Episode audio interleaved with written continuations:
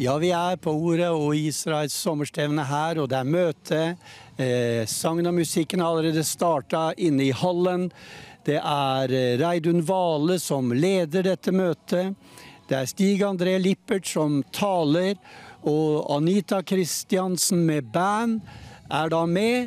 Og eh, Først en eh, møtedel, og så blir det mest sannsynlig også en studiosetting i den siste delen her i dag. Vi setter like godt rett over i møtet.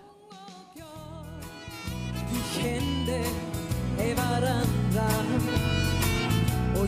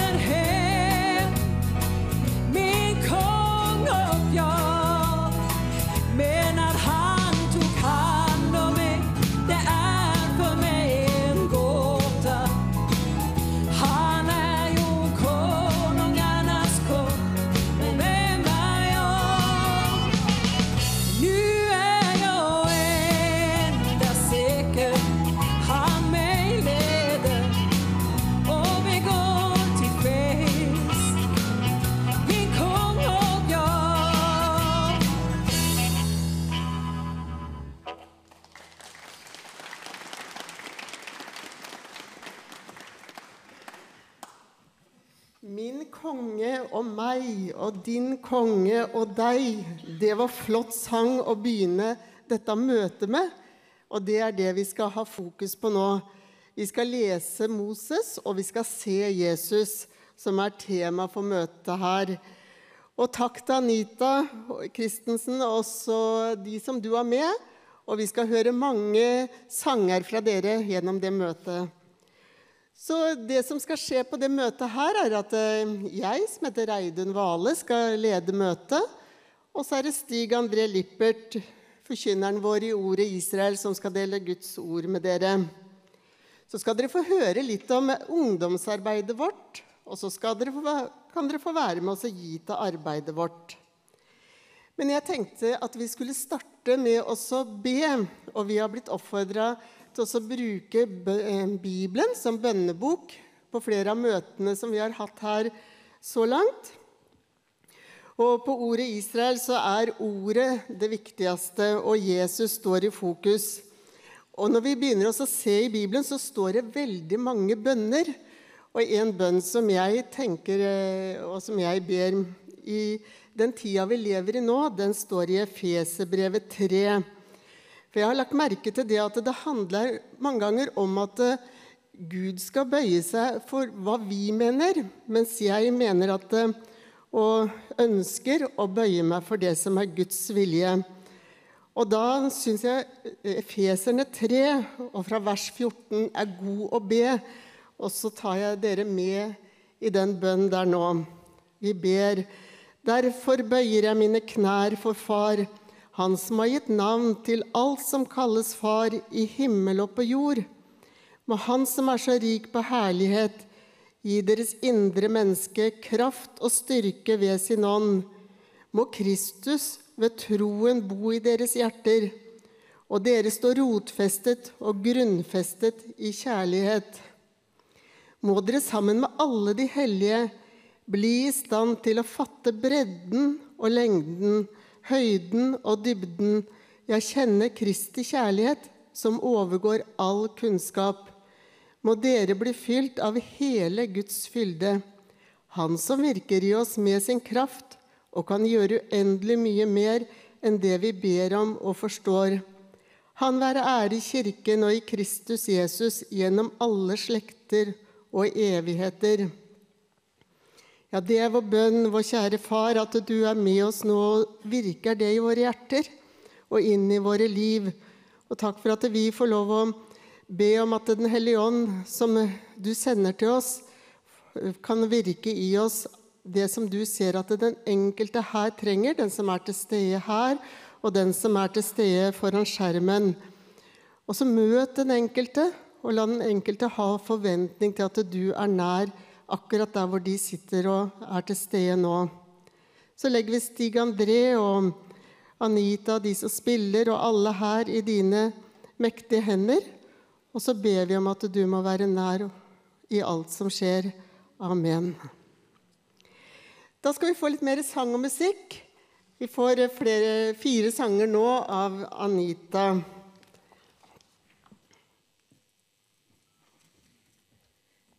Vi skal synge en sang eh, som jeg er blitt veldig glad i. Og det er det, jeg, Han er min sang og min glede. Jeg kan minnes en tid i mørket. Men så hørte jeg røsten fra Jesus. Og så skjer det noe da når du har hørt røsten av Jesus og forvent om. Så blir han min sang. Han er blitt min sang. Han er blitt kilden til gleden i mitt liv. For jeg kan minnes min tid i mørket. Og uten mening levde jeg da. Men så hørte jeg røsten fra Jesus. Han sa jeg vil vise den vei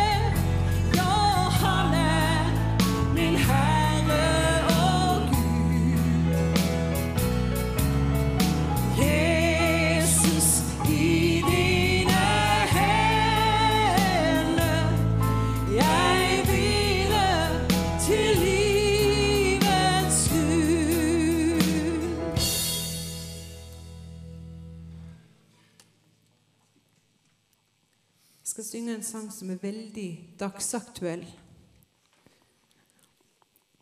Når skumringen seg senker.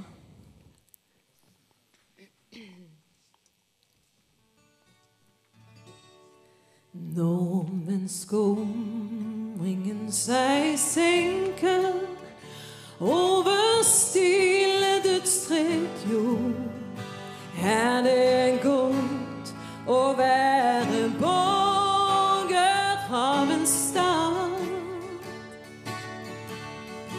For vår frelser oss skal smykke med herlig bryllupskrut.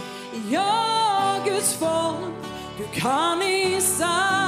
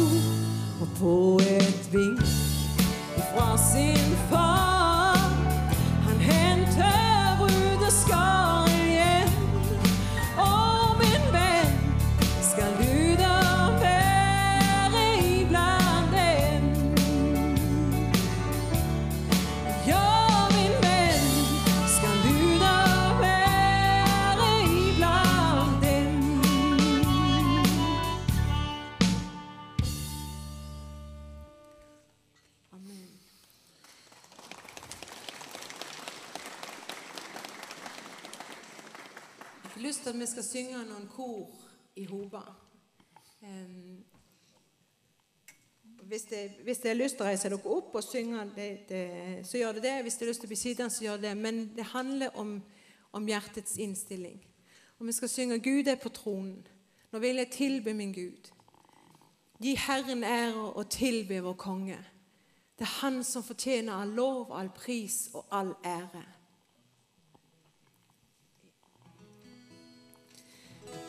Nå vil jeg tilbe min Gud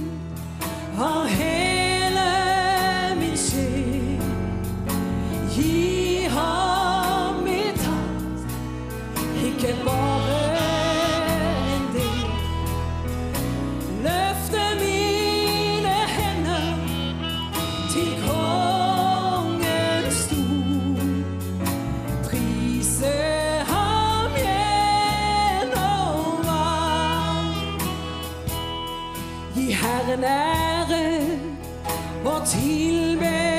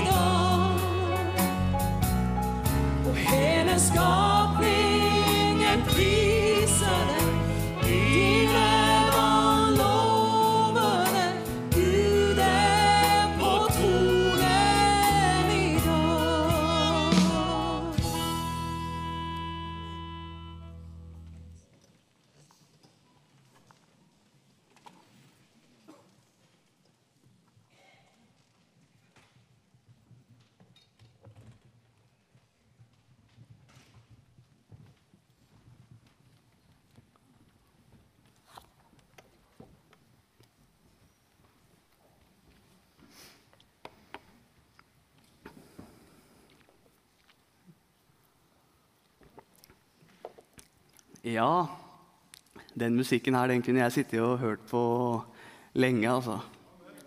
Det er herlig. Det er salva, altså. Det er utrolig godt å, å høre på. Det, jeg eh, fryder meg med sånn musikk, og det gjør jeg på stevne, og det gjør jeg når jeg sitter alene på rommet mitt, og når jeg sitter i bilen. eh, Tro det eller ei, altså. Det er, det er helt nydelig musikk. Jeg eh, fikk jo ikke de musikalske gavene selv da, da jeg ble født. Det er, det, er trist. Og så, det hadde jeg satt pris på. Og så har jeg ikke lagt ned innsats som kreves for å bli god etterpå. Eh, den tar jeg på min kappe.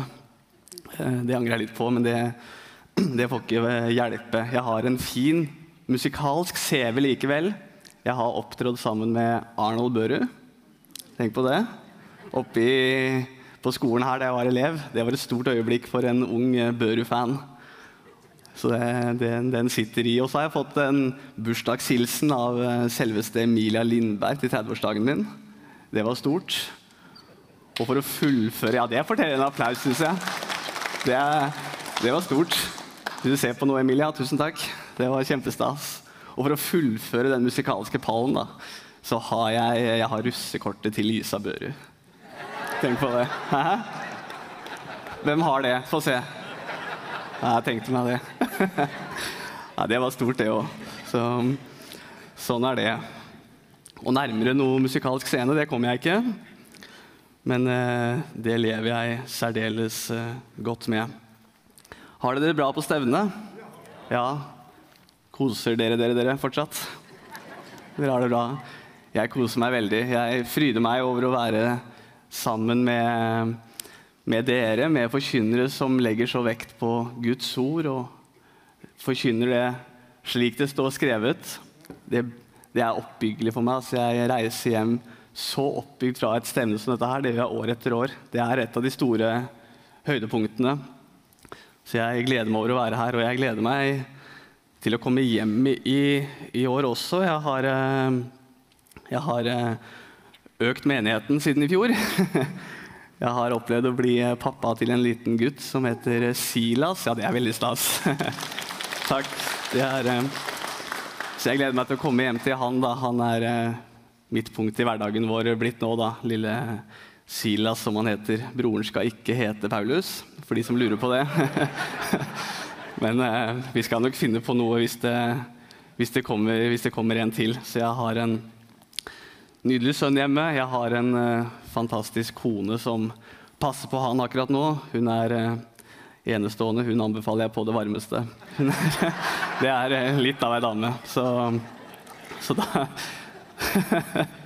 Så vi må, vi må skryte av det. Vi må det. Så, så hun er på leir, hun òg, da. Og så skal jeg hjem og ta over stafettpinnen når vi, når vi kommer hjem. Men ikke, bare har jeg blitt eh, pappa siden i fjor, men jeg har også opplevd at en generasjon over meg har tatt, uh, tatt farvel med oss her på jorden. Da. Jeg hadde oldemor fram til jeg var over 30 år. Tenk på det. Hun mangla to uker for å bli 101 år. En bønnekjempe som har stått med familien i mange år. Som er trist å miste, selv om hun er gammel og mett av dage og reiseklar. og alt det der, Så er det noe med å, med å miste de man er glad i. er det ikke det? Vi kjenner litt på det uansett. Men vi sørger ikke slik som de uten håp. Vi sørger, vi òg, men ikke slik som dem. Det er noe vakkert med det også. Vi vet hvor de skal hen. Og så er det en påminnelse om at eh, det er jo den veien det går, da. Det er noe forgjengelig over dette skaperverket, over denne skapningen. Det, er, eh, det tikker ubønnhørlig den veien, enten du liker det eller ikke, eller hvor du har kommet på din reise, så er det jo den veien det går. Og da er det utrolig godt å kunne samles om noe som er uforgjengelig, om noe som er evig, om noe som står fast uansett hva. Og han har jeg fått blitt kjent med. Og han tror jeg de aller fleste her har fått lov til å bli kjent med. Og så har vi et perspektiv på tilværelsen som ikke stopper når vi legges i bakken i denne jorda her. Men vi har noe der fremme. Forfatteren av hebreerbrevet han, han sier det veldig flott. Det vil si, det er jo sitering fra profetene, da. Og du, Herre, i begynnelsen la du jordens grunnvoll. Tror du på det? Han har lagt jordens grunnvoll. Det er skapt av Gud, det vi ser rundt oss. Og himlene er et verk av dine hender. Har du tenkt på hvem du er i kontakt med når du er på lønnkammeret ditt og har en stille stund med Herren? Du snakker med himmelens og jordens skaper, som har flytta inn i ditt og mitt hjerte fordi han ønsker å ha fellesskap med oss og ordna en evighet for oss der fremme. Bare fordi han har lyst.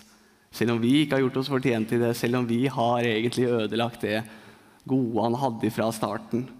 Og så har han retta opp i det, og så er det lagt under forgjengelighet, men med håp. Så vi skal slippe å leve i dette forgjengelige, dette forbannede skaperverket for all fremtid. Vi skal inn i det uforgjengelige, inn i det Gud hadde i tanken for deg og meg da han skapte. Da han la jordens grunnvoll, da han gjorde himlene, så hadde han oss i tankene. Og så har vi en evighet sammen med han der fremme. Og så har han ikke bare skapt det, men så står det fra vers 11 her De skal gå til grunne.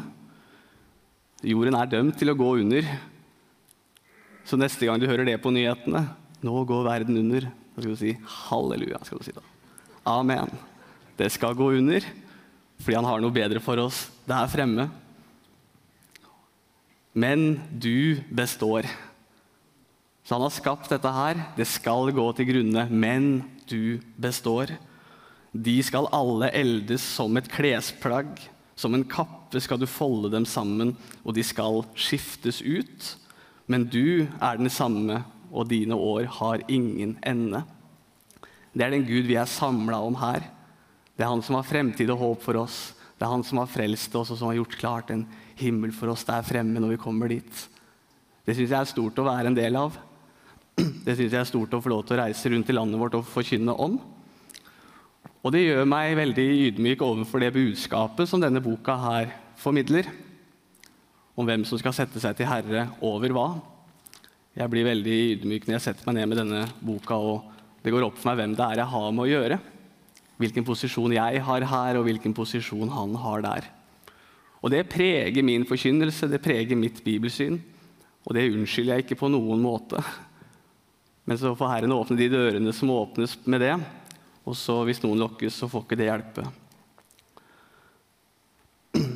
Hva vil det si å tro på Jesus? Har du tenkt på det noen gang?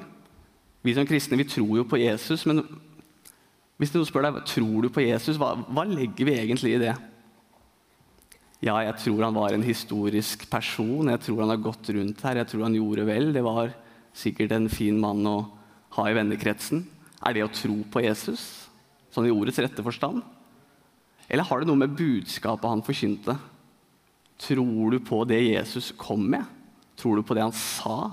Tror du på det han sto for? Tror du på det han formidlet? Det ligger noe i det. Og i lys av det som er tema på vårt stevne i år se, Les Moses og se Jesus.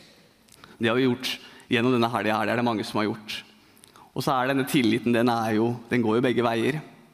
Så på det møtet her så har jeg lyst til å tillate meg å snu på den flisa der, sånn at vi ser det fra begge sider. Vi leser Moses, og så ser vi Jesus. Og så har jeg satt overskriften min i dag 'Les Moses som Jesus'. Hvordan leste Jesus disse skriftene?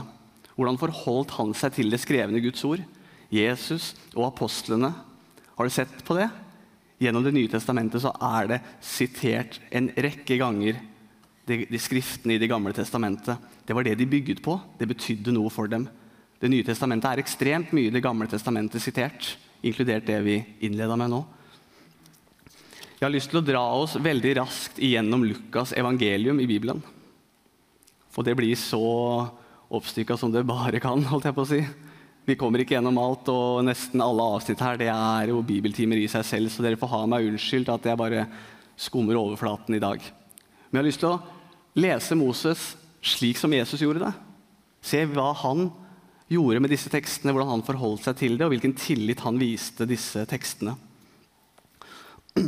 Og Før Jesus ble født, så var det jo litt om hvem han er, og hvem han skulle være. ikke sant? Lukas 1, 31, så får Maria dette englebudskapet. Og se, du skal bli med barn, du skal føde en sønn, og du skal gi ham navnet Jesus. Han skal være stor, og han skal kalles den høyestes sønn.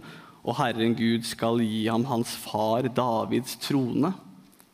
Og Du kan det kanskje på om, så det er nesten så vi lukter ribba ikke sant, når vi leser disse versene her inn mot jula. Men det er jo egentlig like aktuelt i dag. Herren Gud skal gi ham hans far Davids trone.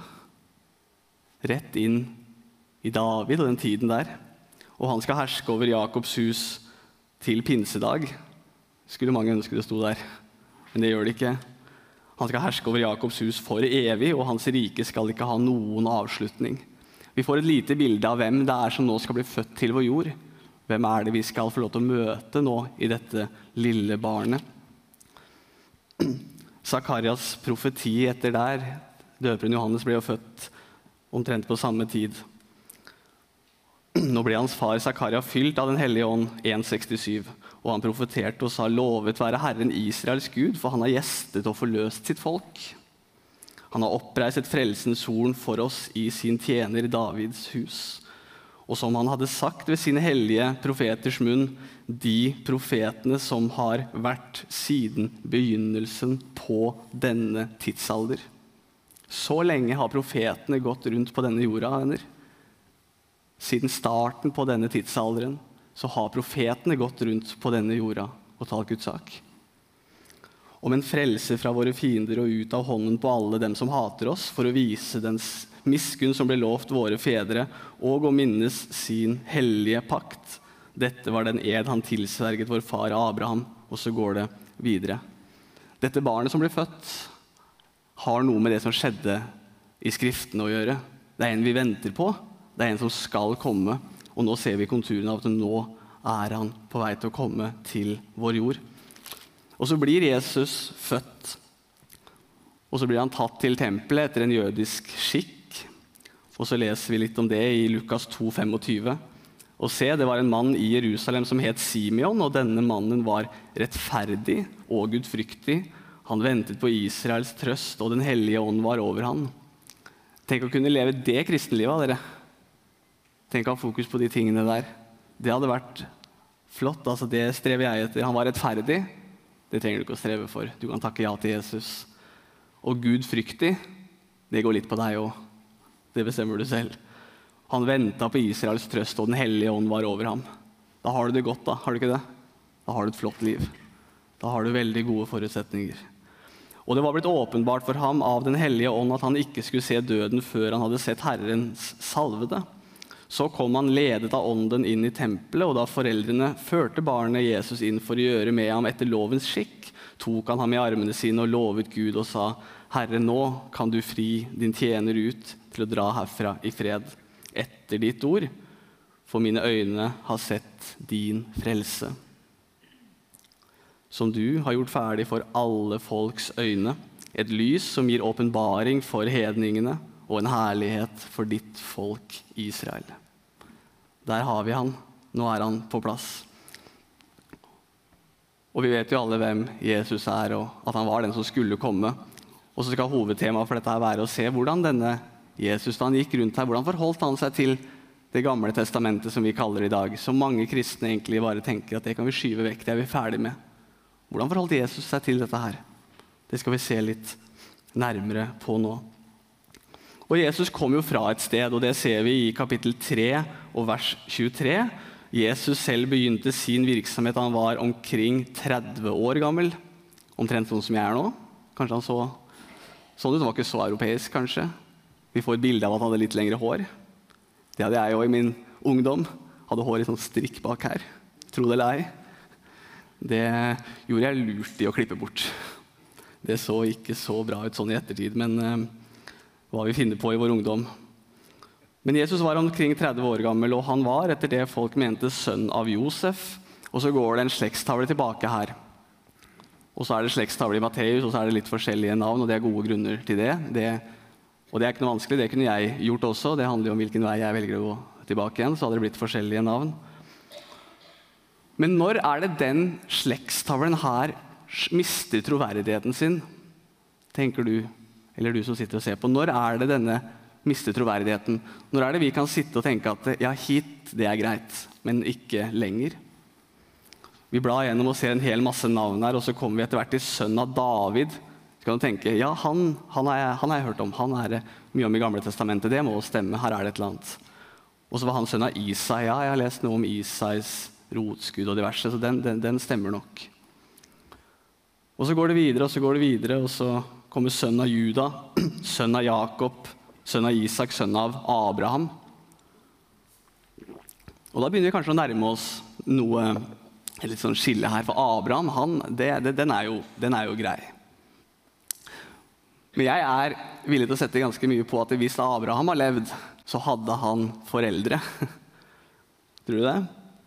Jeg tipper han hadde foreldre. Det går i arv.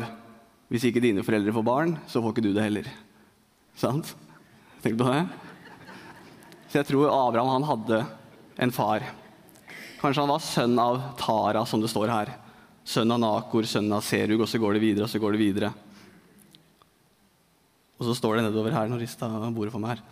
Så står det sønn av Noah. Var han virkelig det? Dra Jesus linja tilbake til Noah, liksom? Har han gått rundt her sånn egentlig?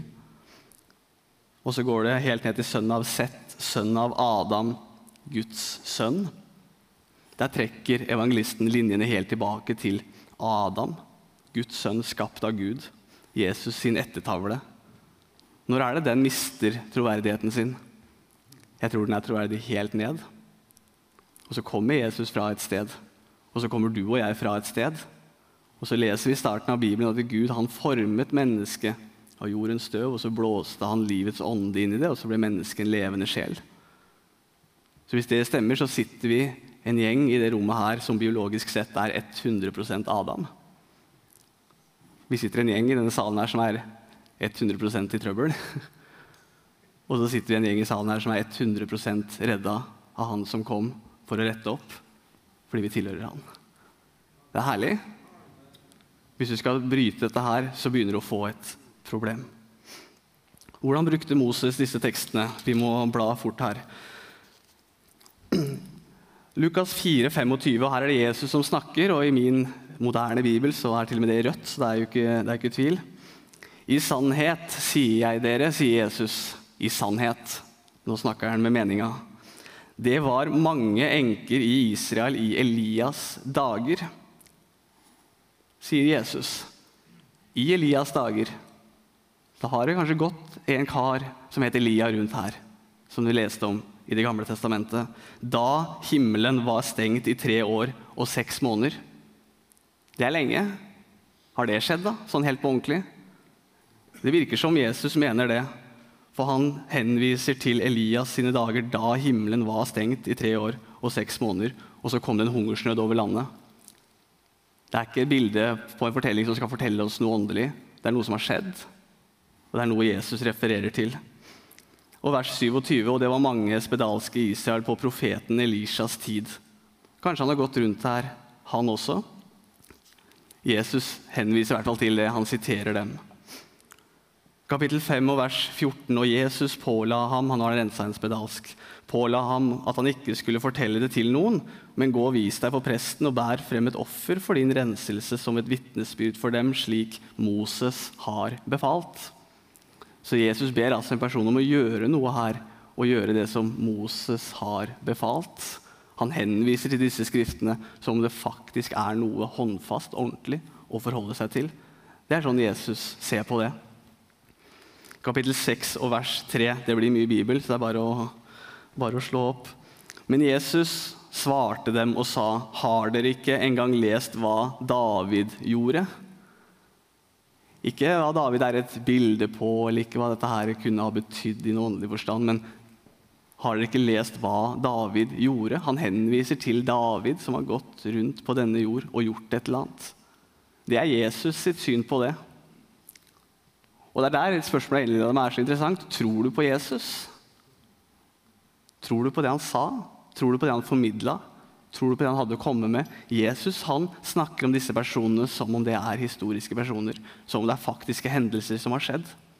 Og Hvis vi skal lese Moses som Jesus gjorde det, så tror jeg dette er måten å gjøre det på. Så forteller Jesus en lignelse hvis vi blar litt videre. og Vi skal kjapt innom den også. Kapittel 6 og vers 46. Men hvorfor kaller dere meg Herre, Herre, og ikke gjør det jeg sier? Det er et godt spørsmål. Vær den som kommer til meg og hører mine ord, og gjør etter dem. Jeg skal vise dere hvem han er lik. Han er lik et menneske som bygde et hus, som gravde dypt og la grunnvollen på fjell. Og da vannflommene steg og vannstrømmen brøt voldsomt mot huset, kunne den ikke rokke det, for det var grunnlagt på fjellklippen. Men den som hører og ikke gjør etter det, hører, det han hører, er lik et menneske som bygde et hus på jorden uten grunnvoll. Og vannstrømmen brøt voldsomt mot det, og straks falt det. Og dette husets fall var stort. Og så kan vi tenke at dette her, det er kristne som har tatt imot Jesus, og så er det de som ikke er frelst. Og det er for så vidt helt riktig, det. Men jeg tror også at vi som kristne kan ta til oss noe mer her. For jeg tror vi som kristne også vi går an å bygge på sandgrunn også da. Å ta imot Jesus som din frelser, det er nok til å være frelst. ikke sant? Så vi ikke misforstå den der. Men hvordan forholder du deg til det skrevne Guds ord? Hvordan leser du det? Hvordan bygger du på det? Der tror jeg vi har et sterkt fundament å stå på som kristne. Og jo mer fundamentert du er i dette ordet her, så kan du grave ned og bygge troen din på en grunnvoll som ikke rokkes, og som tåler en støyt, og som tåler at det stormer litt rundt deg. Hvis du har en tro som ikke er bygd på det, kanskje du har fått høre at evangeliet er nok, og så har du latt resten ligge. Da tror jeg du har større forutsetninger for å få en litt mer shaky tro som kan rokke når det stormer litt. Ja, jeg tror på Jesus, og det er fint og flott, og det, det er det helt sikkert. Det tror jeg deg på. Men Jesus er løsningen på et problem, hvis jeg kan tillate meg å si det litt enkelt. Hvorfor trenger du Jesus egentlig? Hva skal du med han i livet ditt? Jo, han har frelst meg fra synd. Å ja. Når skjedde det? Hva er problemet? Er jeg en synder? Hvorfor er jeg det? Og For meg så er ikke det noe problem å svare på i det hele tatt, fordi at vi har et syndefall som faktisk har skjedd. Vi har noe som faktisk har gått gærent. Vi har et opprør mellom skapningen og skaperen som faktisk har funnet sted, og som faktisk er et problem for oss i dag. Og Derfor trenger du en frelser, og så har han kommet som en etterfølger av denne og gjort opp det som du ikke kunne. Og så er saken mellom mennesker og Gud ok igjen fra Guds side, og så kan du takke ja. Der har du problemet, og så har du løsningen. Men du må bygge på fjell, du må tilbake i Skriftene for å finne ut hvorfor du er i trøbbel. Og Derfor trenger vi også i dag å lese Moses slik som Jesus gjorde det. Han tok det for det det var. Det gjør jeg også. Jeg tror på Jesus. Lukas 8, 21. Så svarer Jesus til dem, men han svarte dem og sa, min mor og mine brødre er de som hører Guds ord og gjør etter det. Det er mange som hører Guds ord, det er mange som kjenner det, men gjør etter det. Ta det for det det er. Da får du en sterk kristen tro, da får du et godt forhold med Jesus, og da vedkjenner han oss også. Det var bare en liten parentes. Kapittel 11 kapittel 11 og vers 8 og 20. Men han sa, altså Jesus da, mer enn det, salige er de som hører Guds ord og tar vare på det. Han er liksom ikke helt ferdig med dette her. Han prenter det inn. Hører Guds ord og tar vare på det. Da folkemengden stimet tett sammen, begynte Jesus å tale og sa, denne slekten er ond. Den krever et tegn, men ikke noe tegn skal bli gitt den uten profeten Jonas' tegn. For på samme måte som Jonah ble et tegn for folket i Ninive, slik skal også menneskesønnen være for denne slekten. På samme måten. Så hvis ikke Jonah har gått rundt og gjorde det han gjorde, så har du et stort problem å sammenligne det med hva menneskesønnen skal, for det skal skje på samme måte. Det kan sammenlignes med noe som faktisk har skjedd ifølge Jesus. Tror du på Jesus? Jeg tror på Jesus. Da er det faktisk en del av pakka. Og tro på det budskapet som han hadde å komme med. Og Videre så leser vi om Salomos visdom, så Salomo har også gått rundt her ifølge Jesus. Vers 49, fortsatt Jesus som prater. Derfor har også Guds visdom sagt, jeg vil sende dem profeter og apostler, og noen av dem skal de drepe, og noen skal de forfølge, for at blodet av alle profetene, det som ble utløst fra verdens grunnleggelse, kan bli krevd av denne slekt. Så lenge har profetene gått rundt, som vi sa i sted, fra verdens grunnleggelse. Fra Abels blod til blodet av Zakaria. Fra Abels blod. Det er lenge siden. Det er jo på generasjon to av mennesker som har gått rundt her, ifølge Bibelen. Tenk hvis Jesus hadde sagt det i dag, på en konferanse eller på et fakultet eller hvor det måtte være. Jeg syns jeg ser det for meg. Står noen bak i Du, Jesus, unnskyld meg, kan jeg bare litt spørsmål? Ja, ja, ja, vær så god. Du, vi, vi, er ganske sikre på at Abel han har egentlig ikke levd. Det er bare et bilde på noe. Det er ikke noe som har skjedd, så Hvis du kunne formulert det litt annerledes, så hadde det vært veldig fint. Jeg syns jeg liksom ser det. Det er ikke sånn Jesus sier det, er det det?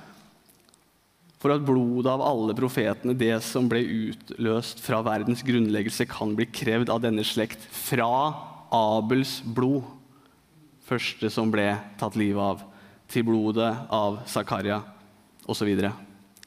Jesus han formidler dette som om dette faktisk har skjedd. Her er det noe som vi kan lære av, her er det noe som har skjedd, og han bruker det i sin undervisning på denne jorden. Det er Jesus sin holdning til det skrevne ord. Tror du på det? Tror du på Jesus? Jesus trodde på det. Jeg tror på Jesus. Da får det noen følger. Kapittel 16. Det er mye mer vi kunne tatt med her, selvfølgelig, men uh, jeg har en sånn uh, moderne notatblokk som har uh, klokke som tikker i hjørnet, så jeg ser når det er på tide å, å gå videre. men jeg er ikke ferdig, altså. Så ingen, ingen fare. Se for deg det, at du er reiseforkynner. Du, du, du, du har liksom som jobb å formidle Guds ord, og så blir du satt i husarrest i to år. Da har du mye på hjertet når du kommer ut. ikke sant? Så vi er litt i gang med å dra i gang sveiva her nå, og det er utrolig godt. Nå har vi sittet inne altfor lenge, så dette her, det skal vi, det skal vi komme gjennom eh, sammen. 1622 så hendte det Dette har vi vært litt innom tidligere i stevnet, men det får ikke hjelpe. Så hendte det at den fattige døde, og han ble båret av englene til Abrahams fang, men også den rike døde og ble begravd. Da han var i dødsriket med store piner, åpnet øynene sine og fikk se Abraham langt borte og Lasarus på fanget hans. Ropte han ut og sa, Far, Abraham, miskunn deg over meg og send Lasarus, for at han kan dyppe fingertuppen sin i vann og kjøle tungen min, for jeg lider store smerter i denne flammen. Men Abraham sa, sønn, husk at du fikk dine gode gaver i din levetid, og på samme måte fikk Lasarus alt det onde. Men nå blir han trøstet, og du lider stor smerte. Dessuten er det satt opp et stort svelg mellom oss og dere, slik at de som ønsker å gå over herfra til dere, ikke skal være i stand til det. Og de som er der, kan heller ikke komme over til oss. Da sa han, da ber jeg deg inntrengende, far, at du vil sende ham til min fars hus, for jeg har fem brødre, så han kan vitne for dem, så ikke også de havner i dette pinens sted. Da sa Abraham til ham, og han sier noe som er helt vanvittig hvis du setter deg ned og tenker noen minutter på det. De har Moses og profetene. La dem høre på dem. Så sa han nei, far Abraham, men hvis noen kommer til dem fra de døde, vil de omvende seg. Men han sa til ham, hvis de ikke hører Moses og profetene, så vil de heller ikke bli overbevist selv om en sto opp fra de døde. Har du tenkt på hvilken autoritet det legges i Moses og profetene? I Det gamle testamentet, da, for å si det i vår språkdrakt. Den den er ganske enorm, altså.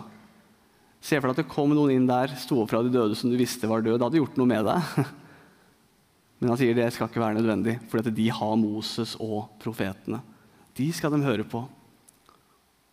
Og så har vi en stor kristenhet i landet vårt som sier at den delen av Bibelen den trenger vi ikke lenger. At dem tør, sier jeg da. At dem tør. Det gjør ikke jeg. Så får det heller være mindre populært. Det får ikke hjelpe. Men du ser hvilken autoritet som legges i det. Hvordan er det Jesus leser Moses? Hvordan er det du leser Moses? Et par skriftsteder eh, til her. 1622. Der var vi. Beklager. 1726. Det er Jesus som snakker igjen. Slik det var i Noas dager, sier Jesus. Noah, det er lenge siden. Den er vi ikke helt enige om hvordan henger sammen. Men slik det var i Noas dager, slik skal det også være i menneskesønnens dager. Han sammenligner med noe som har skjedd. Han sammenligner med en som har gått rundt her og gjort noe. Og han henviser også til hendelsen. Helt til den dagen da Noah gikk inn i arken, og vannflommen kom og ødela dem alle. Har det vært én historisk, faktisk dag da Noah gikk inn i arken, og det kom en vannflom og tok de som ikke var der? Har det faktisk skjedd? Sånn helt på ordentlig? Det kan nesten virke sånn, i hvert fall ifølge Jesus. For den dagen sammenligner han med noe som vi har der fremme. Og da ville det vært veldig praktisk om det var noe å sammenligne med. Jeg tror det er noe å sammenligne med. Jesus henviser til en dag da det skjedde noe. Og da har det skjedd noe. Vers 28. På samme måte var det også i Lots dager. Da Lot gikk rundt. Det er lenge siden. Har det òg skjedd, liksom? Ja, ifølge Jesus så har det faktisk det.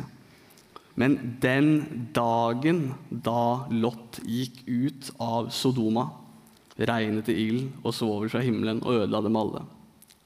Den dagen han gjorde det, ikke da det bildet, den metaforen, viste oss en åndelig sannhet som vi kan lære noe av. Nei, den dagen det faktisk skjedde, sier Jesus. Sånn leser han Moses. Leser du Moses sånn? Jeg leser Moses sånn. Jeg tør ikke annet. Sånn leser Jesus Moses. Kapittel 20 og vers 37.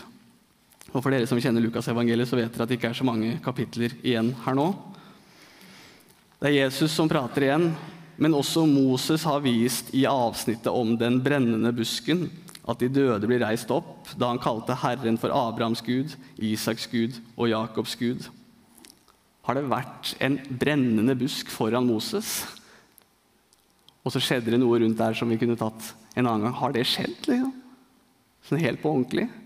Ikke et bilde på noe som vi kan lære noe av, men har det, har, har det skjedd, liksom? Ja, Jesus han sier, sier, det, som Moses har vist i avsnittet om den brennende busken. Han gir ikke en indikasjon på at dette her er noe oppspinn. Kapittel 24 og vers 13. En av mine favorittkapitler i Bibelen. Jeg kommer tilbake til det gang etter gang, og det er sikkert flere her som har hørt det, men det får ikke hjelpe. Emmahusvandrerne. For en beretning.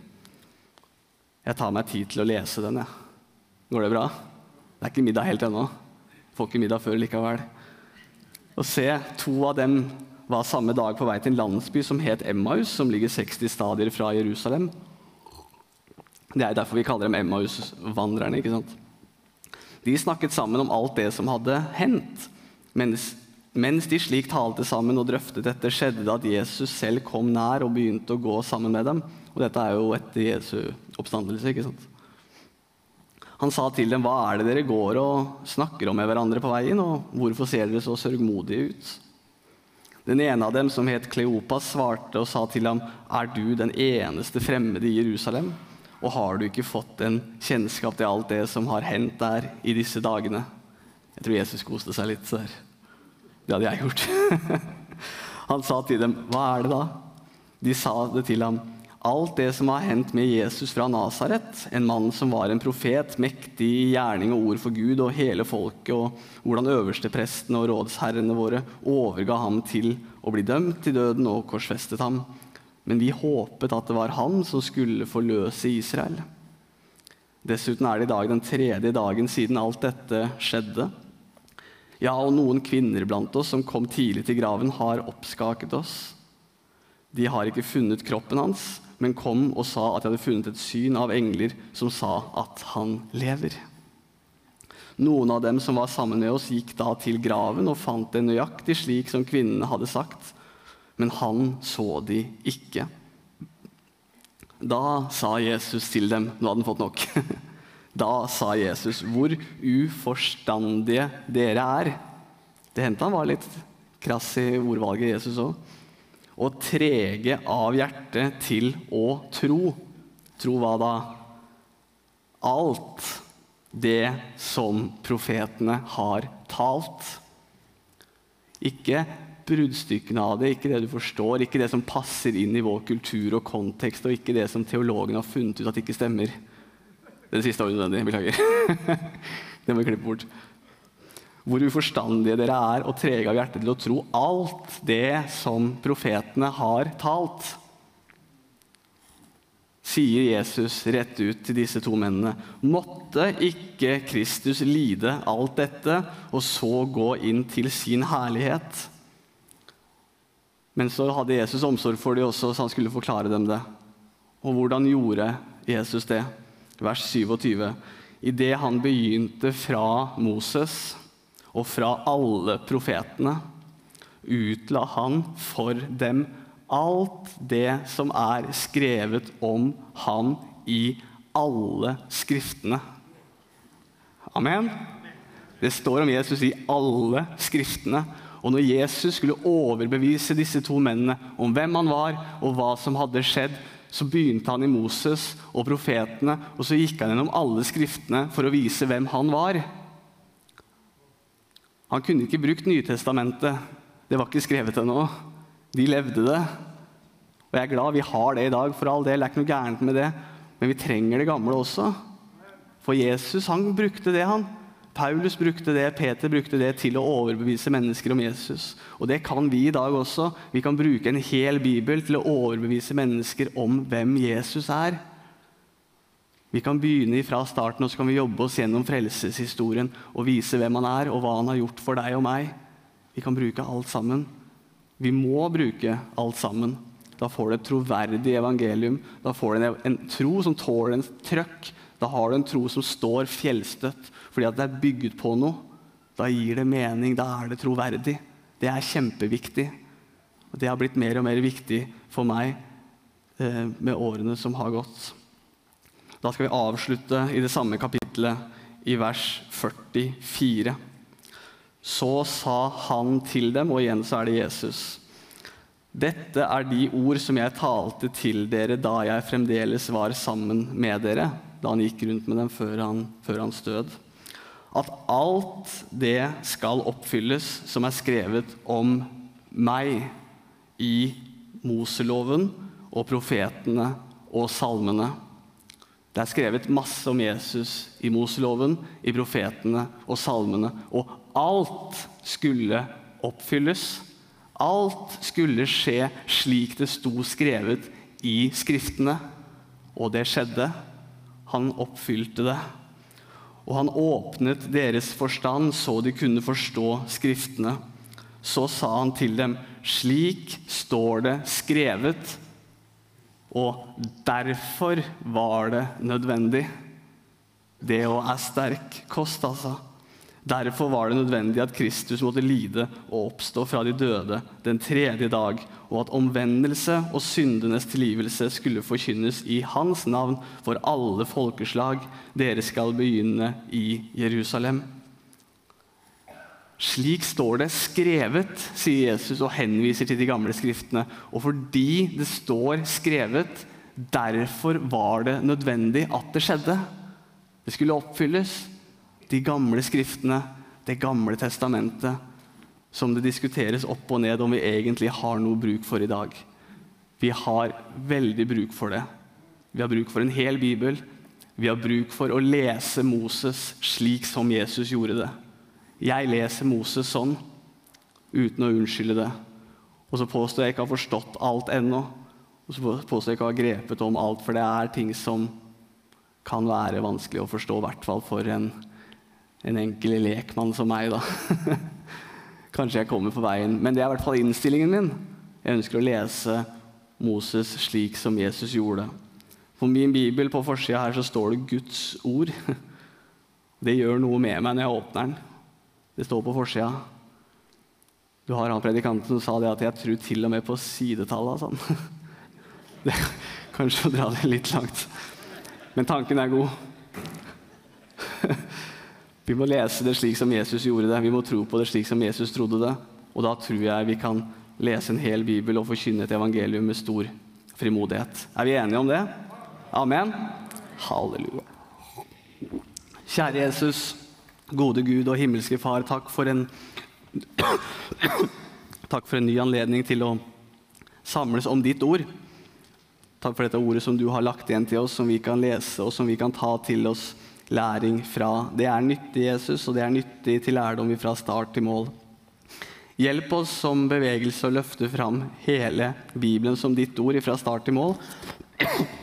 Hjelp oss å gjøre det med den største frimodighet når vi reiser rundt i Norges land og også utenfor landets grenser for å formidle det budskapet som du har etterlatt i den.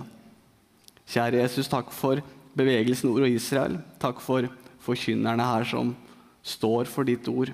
Takk for denne konferansen hvor vi kan få lov til å sette deg og Bibelen i sentrum og gi ditt navn ære for den, det verket som du har gjort på Golgata kors. Det er det vi ønsker å peke på også, vi. Alt peker til frelsesverket på Golgata. Og så ønsker vi å gjøre det ved å vise at resten også er troverdig Jesus. Takk for denne muligheten. Må du velsigne denne kvelden videre for oss. Du ser festkvelden vi skal ha i kveld. Du ser den, du er med der. Du ser avslutningen vi skal ha i morgen. Du ser formannen vår som skal stille seg fram og tale Guds ord i morgen. Gi han frimodighet. Salv han. Velsigne han og hans familie rikt tilbake for den innsatsen han legger ned i ditt rike. Du ser alle andre forkynnerkrefter som har vært med gjennom helga. Velsigne også dem og familiene rikt tilbake, Jesus. Takk for de medarbeiderne vi har. Takk for den bevegelsen som vi får lov til å være en del av. Så ser du høsten som ligger foran. Du ser det arbeidsåret vi skal legge foran oss frem til neste sommerstevne. Du ser alt sammen. Du har tanker for det. Hjelp oss og led oss til å gjennomføre det slik som du ser det beste, Jesus. Amen.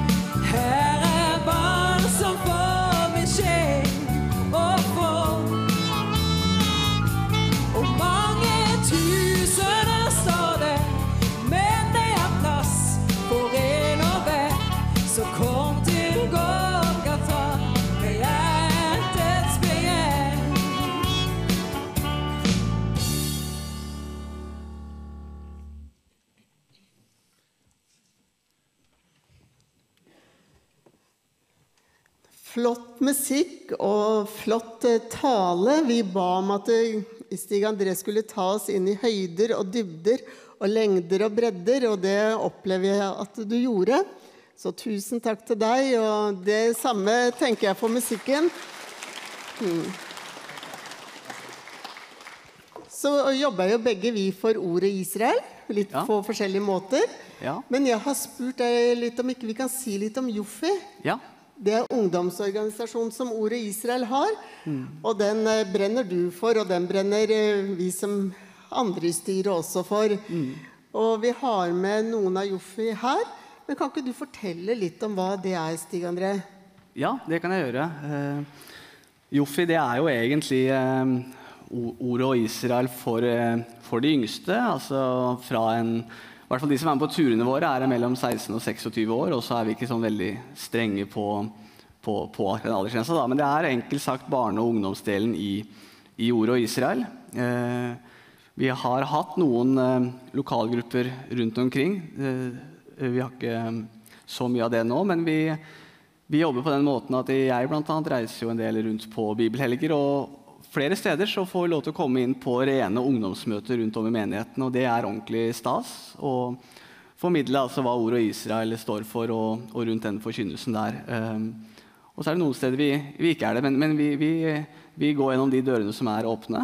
Uh, og vårt hovedanliggende det er minibibelskole og, og turer til Israel. Uh, vi ser at det er det som, som fungerer altså desidert uh, mest på ungdommer, i hvert fall så lenge jeg har vært der.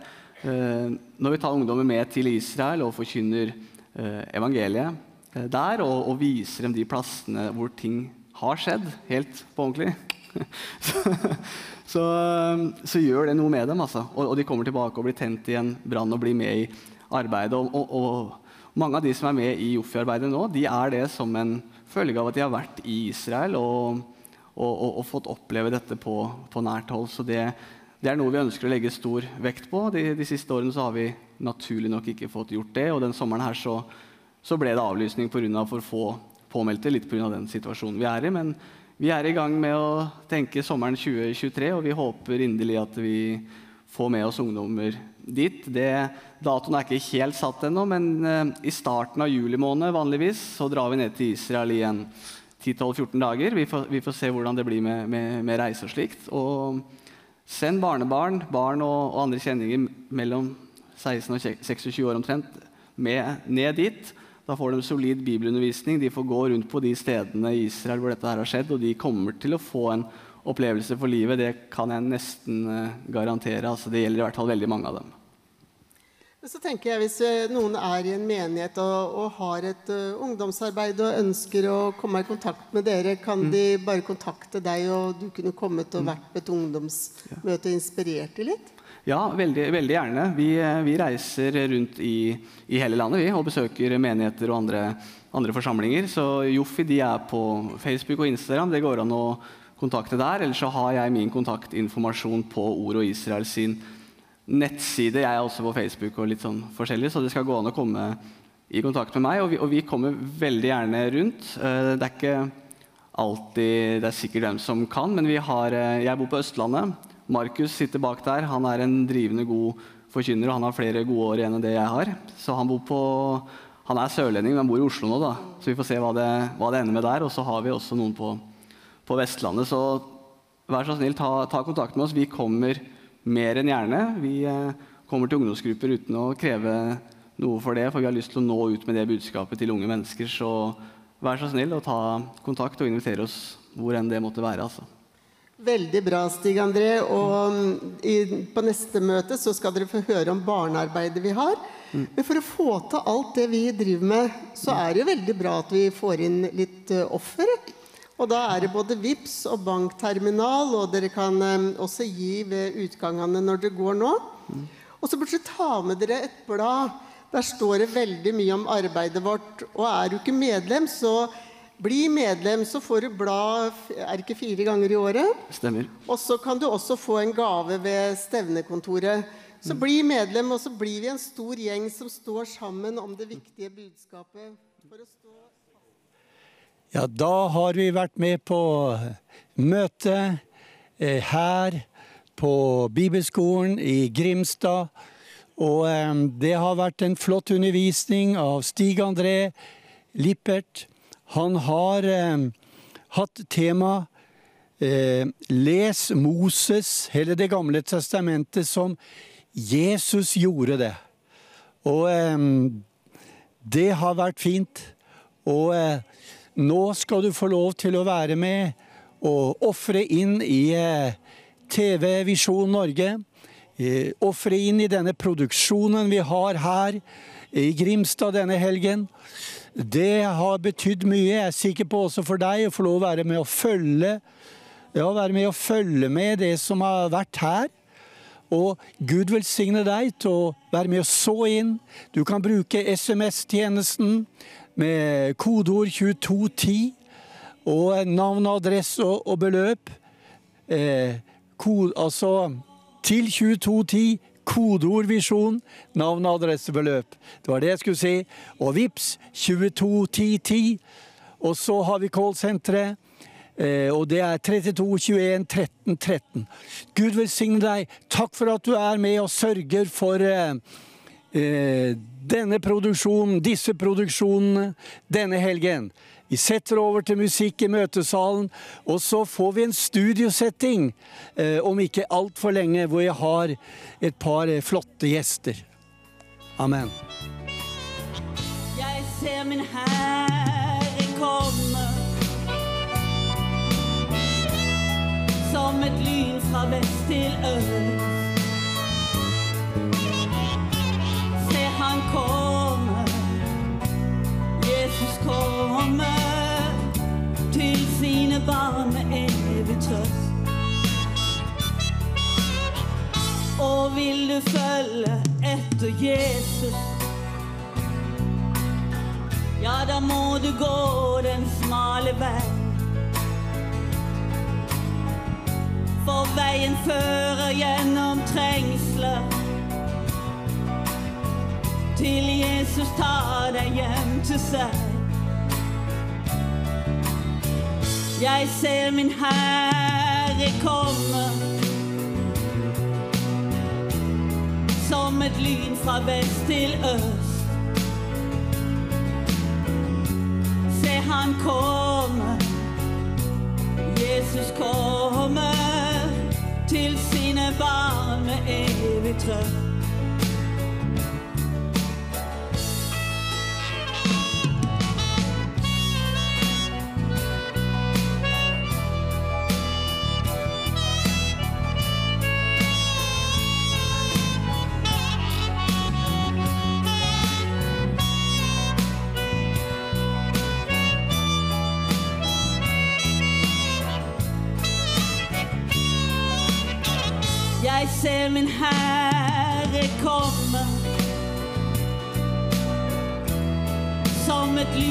Vest til øst.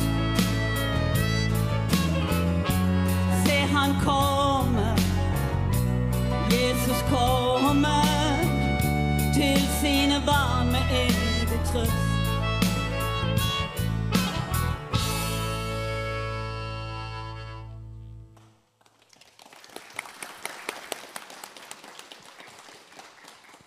Det er litt artig med Mona. Der ser, ser dere hvem hun er datter av? Arild Edvardsen, ja. Det er så flott å ha hun og, eh, Anita her og, og gruppa. Men grunnen til at jeg går fram Når jeg var i, eh, oppe i Vernamo i, i, blant Israels venner, så er det akkurat som vi har det her. Det var nød når det gjaldt unge. Må få øynene opp for den profetiske siden av Guds ord. Og som jeg nevnte, hvert møte så var det rundt 1000. Alle møtene var like godt besøkt. Men de gjorde inderlig bønn at det måtte bli et væromslag blant Israels venner i Sverige. At de måtte se ungdommen bli tent på den profetiske siden av Guds ord. Og vi må gjøre det til et bønneemne også her på vårt stevne i ordet Israel. Amen, skulle du ha sagt nå. Men nå reiser vi oss opp, og så skal vi be konkret at uh, vi må få oppleve et væromslag. Vi er så glad for uh, holdt på å si, alle oss som begynner med å gå i håret, uh, som ser denne siden, men vi trenger den unge generasjonen.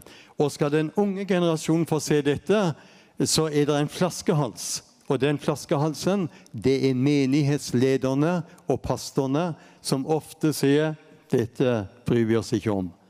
Så hvis vi klarer å få et væromslag på disse tingene, så tror jeg vi skal få se en ungdomsgenerasjon som får tak i ordet. Og får de tak i ordet, og Det var det som åpna meg når jeg begynte å lese Gamle testamentet, nyfrelst. Så la jeg merke til når jeg leste 'Så sier Herren Israels Gud', sto da i den der 1930-oversettelsen. Og det sto over 3000 ganger i den oversettelsen. Nå har de tatt det ut mer og mer, så det står bare 'Så sier Herren, Herren'. Men så sier Herren Israels Gud. Og nå forener vi oss, og vi har dette til et bønneemne. Herre, du ser at hva vi har lyttet til gjennom Stig André. Og vi er så takknemlige for Skriftene er Skriftenes vitnesbyrd. Og det er vitnesbyrdet om deg som kom, og hva du talte. Og vi takker deg, Herre, for alt det profeten hadde talt om skulle skje. Og du kunne si igjen og igjen når du vandret her nede Dette gjorde du for at Skriftene og det som var talt med, eh, med, eh, med Elias og Hoseas og Sakarias osv., skulle oppfylles. Og vi gleder oss over, Herre, enhver som er samlet her på Ordet Israelsstevne. Men vi brenner for at også den unge generasjonen skal få øynene opp. Så vi ber, Herre, at du må åpne noen gode dører for oss inn i menigheter som blir tent og får se hele Skriften, både, ikke bare det nye, men Det gamle testamentet, at de hører sammen. Og at de får oppleve som Emmausvandrerne. Når du får tale, så begynner det å brenne i hjertene. Så vi ber konkret, velsign du barne- og ungdomsarbeidet iblant oss.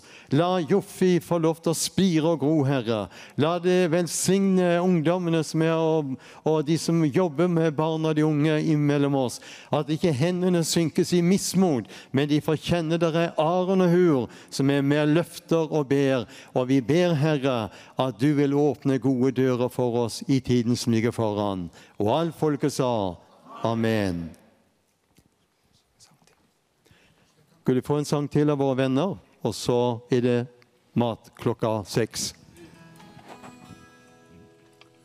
Alt av nåde uforskyld. Herren er min hyrde, alt gjør han ved.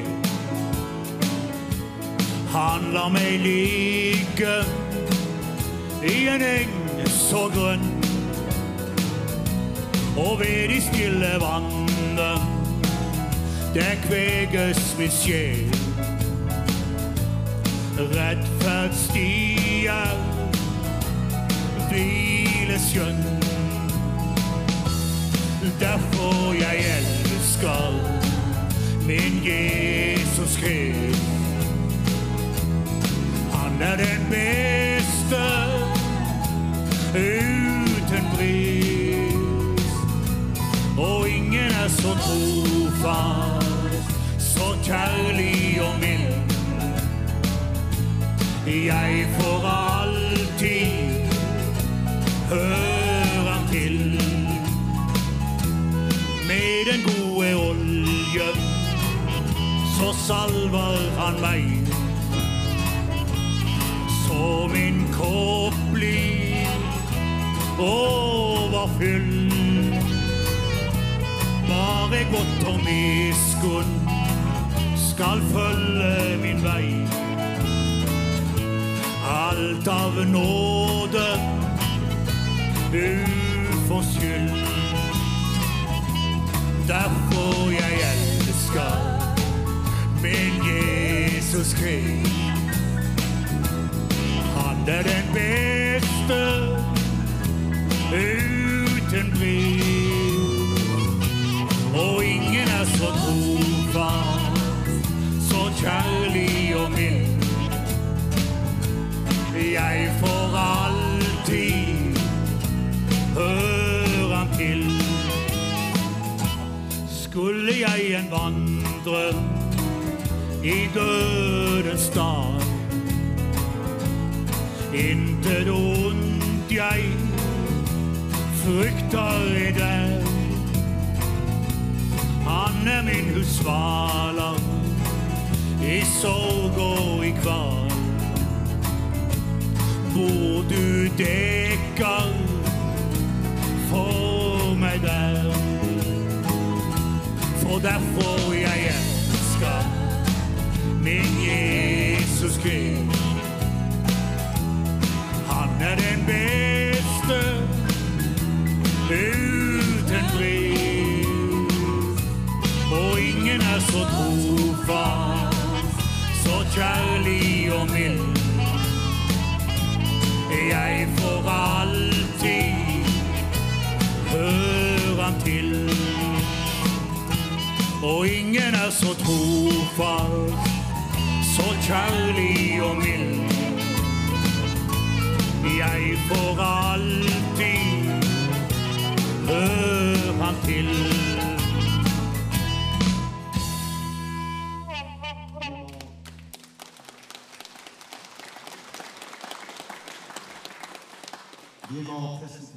Disse folkene, for jeg kjenner jo han som sang der, det var pappa til Anita. Anita hun har gifta seg, gifta seg for en del år siden med en danske. Og er mange gilde dansker. Og de er fra Hauga, altså Haug i Daland. Jeg har hatt møter mange ganger der. Og det er bedehuset i pinsemenigheten. Og så fant eh, han eh, danske mannen på, sammen med Anita, at de flytta tilbake til Danmark. Så de er bosatt i Fredrikshamn. Jeg har besøkt menigheten der. Pinsemenigheten som hun hører til. Mona er Kvindøl. Sitter en par på fjernet der, Mydland. Hauga Ruth. Og så har vi en annen kar der ifra Han er fra Fjotland. Ja, du må si navnet. Tore Kvinløk. Tore Kvindøl fra Fjotland. Det er et annet land, det. Og Rødal er fra Kvinesdal, og så har vi vår broder her på slagverket. Øystein Tølle, opprinnelig fra Nednes Nord-Jæren. Nord-Jæren. Nord-Jæren, akkurat. Men han kommer fra Neles. Han er jo en av våre. Veldig bra. Vi har jo tid til en sang til, har vi ikke det? Ja, veldig flott.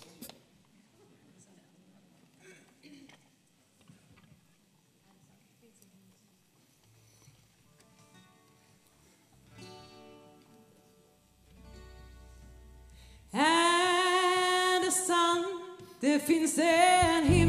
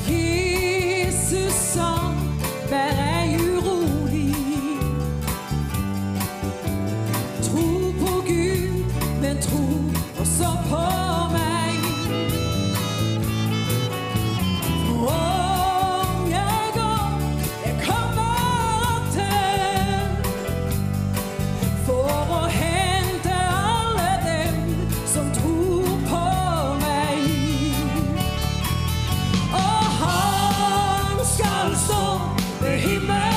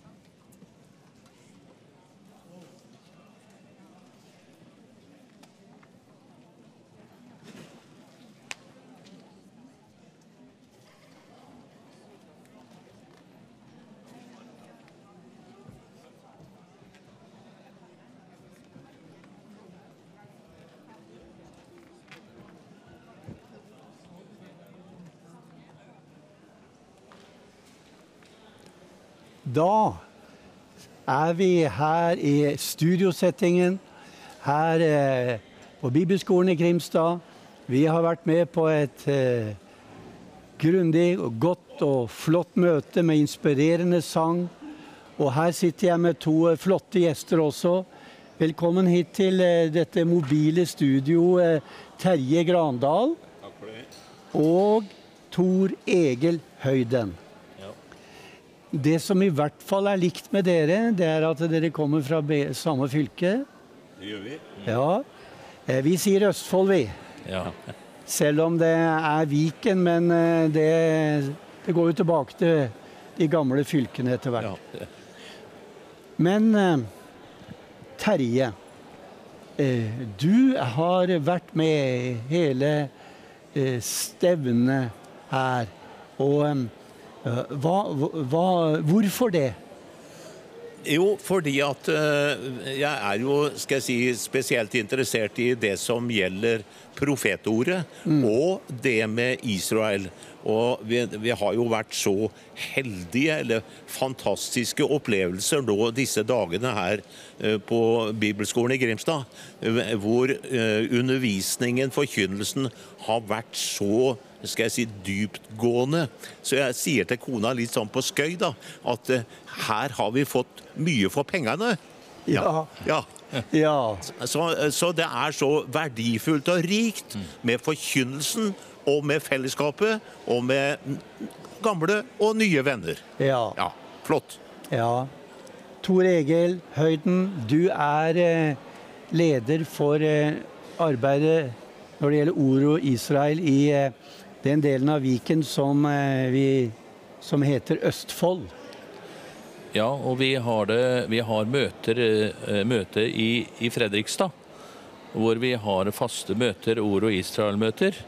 Hvor vi har vårsemester og høstsemester. Og, og der innbyr vi da gjennom eh, menigheten der, altså Kristi menighet i Fredrikstad, hvor vi har tilholdssted og, og har ord- og Israel-møtene våre.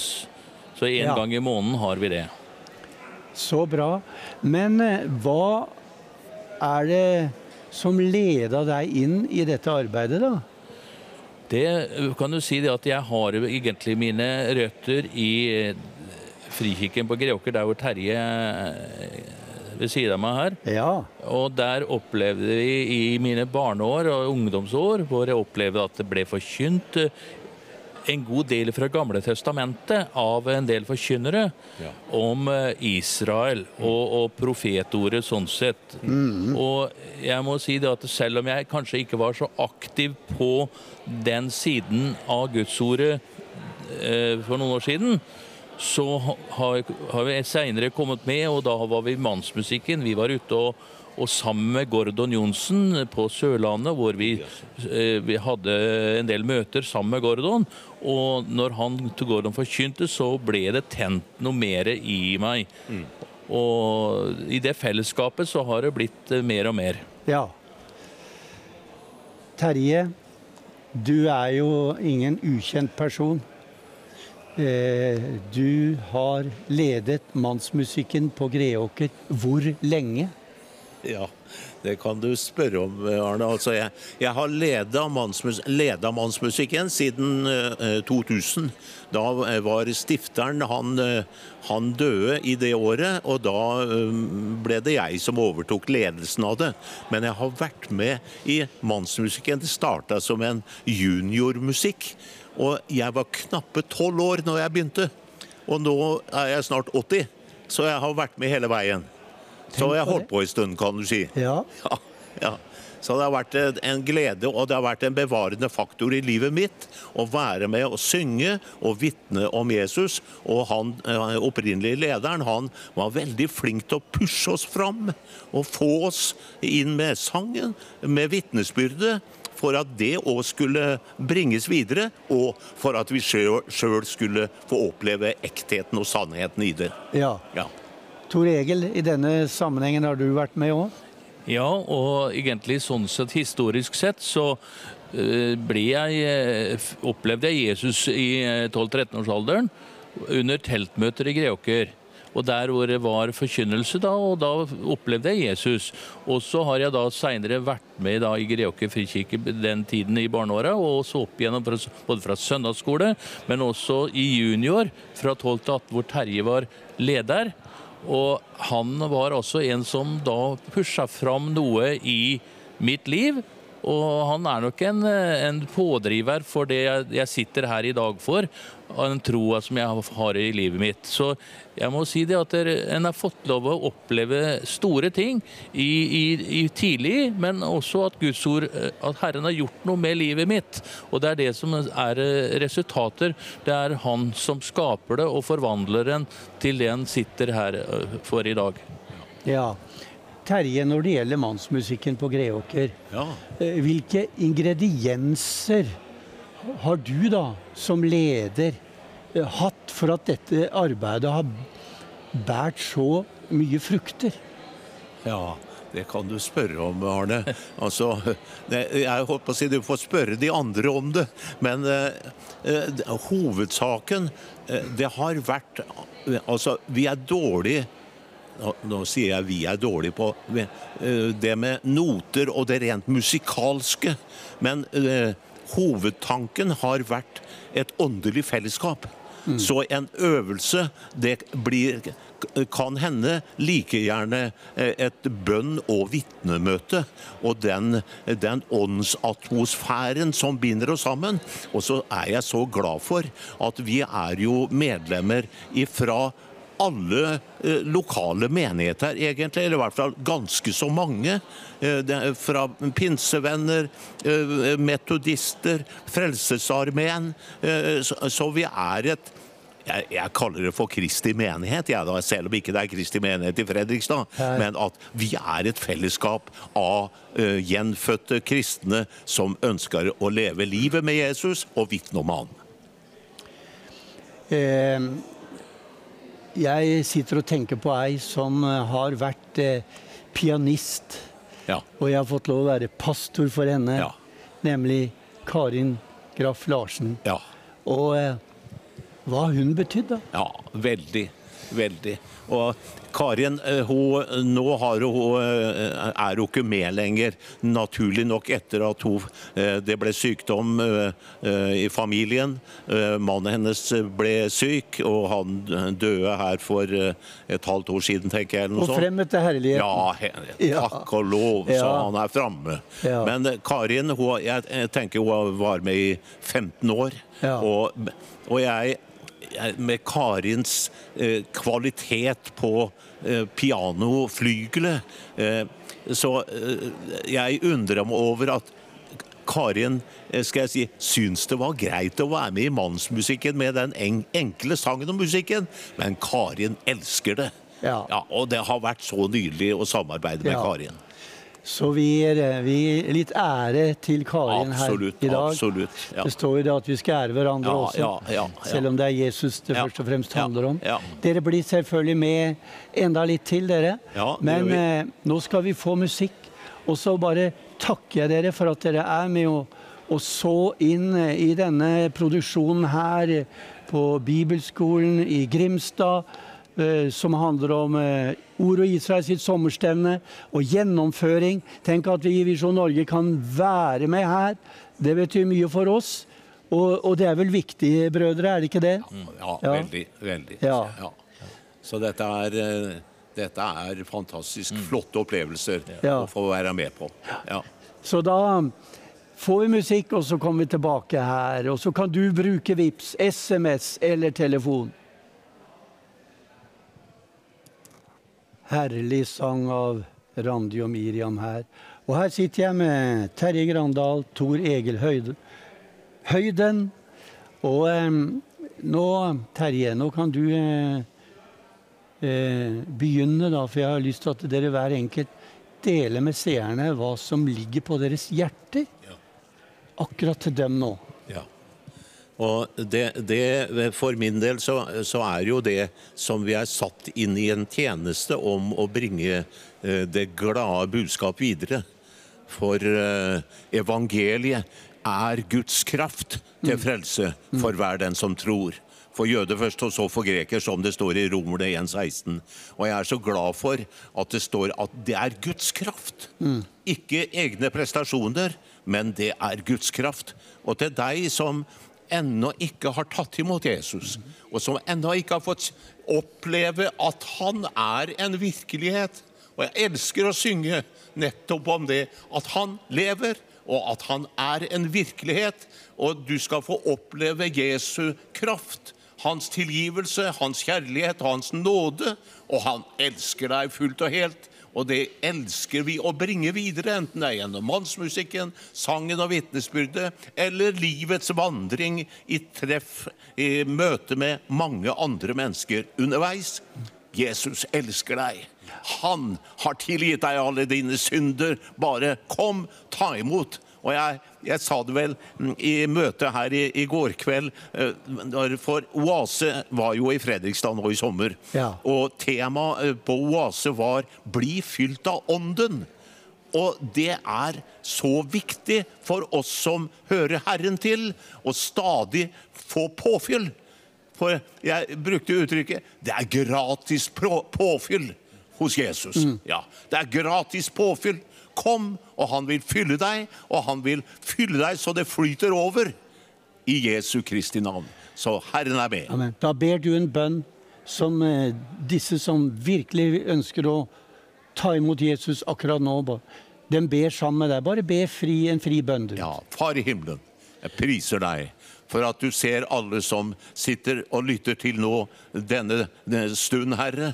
Takk at du er nær, og du kaller og banker på hjertets dør.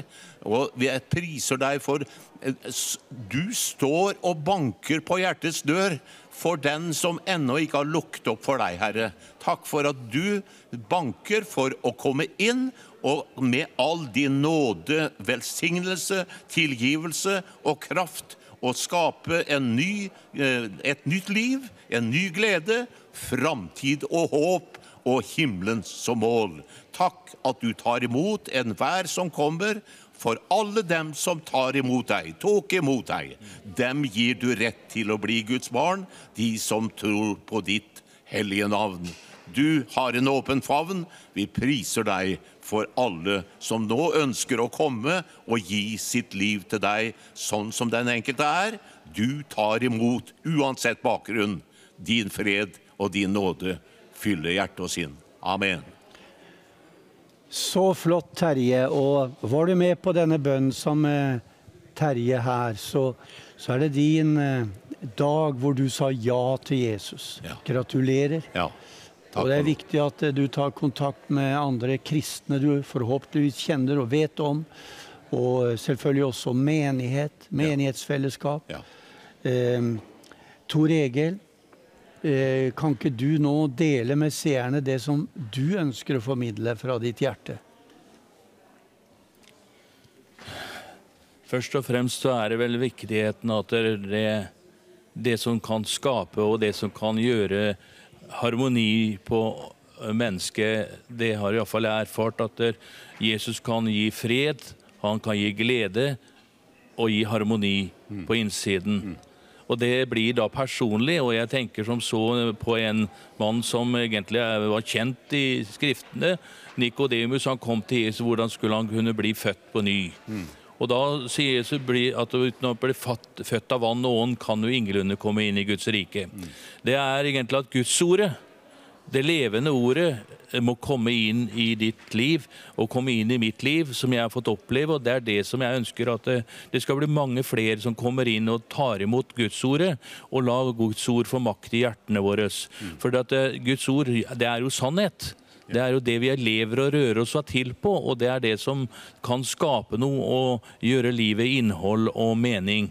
Derfor det jeg har opplevd i tidlige år, og det er det som holder både i tid og evighet. Når allting raser i denne tiden som gjørs, så er det iallfall tross alt Guds ord og Herrens løfter som holder både i tid og i evighet.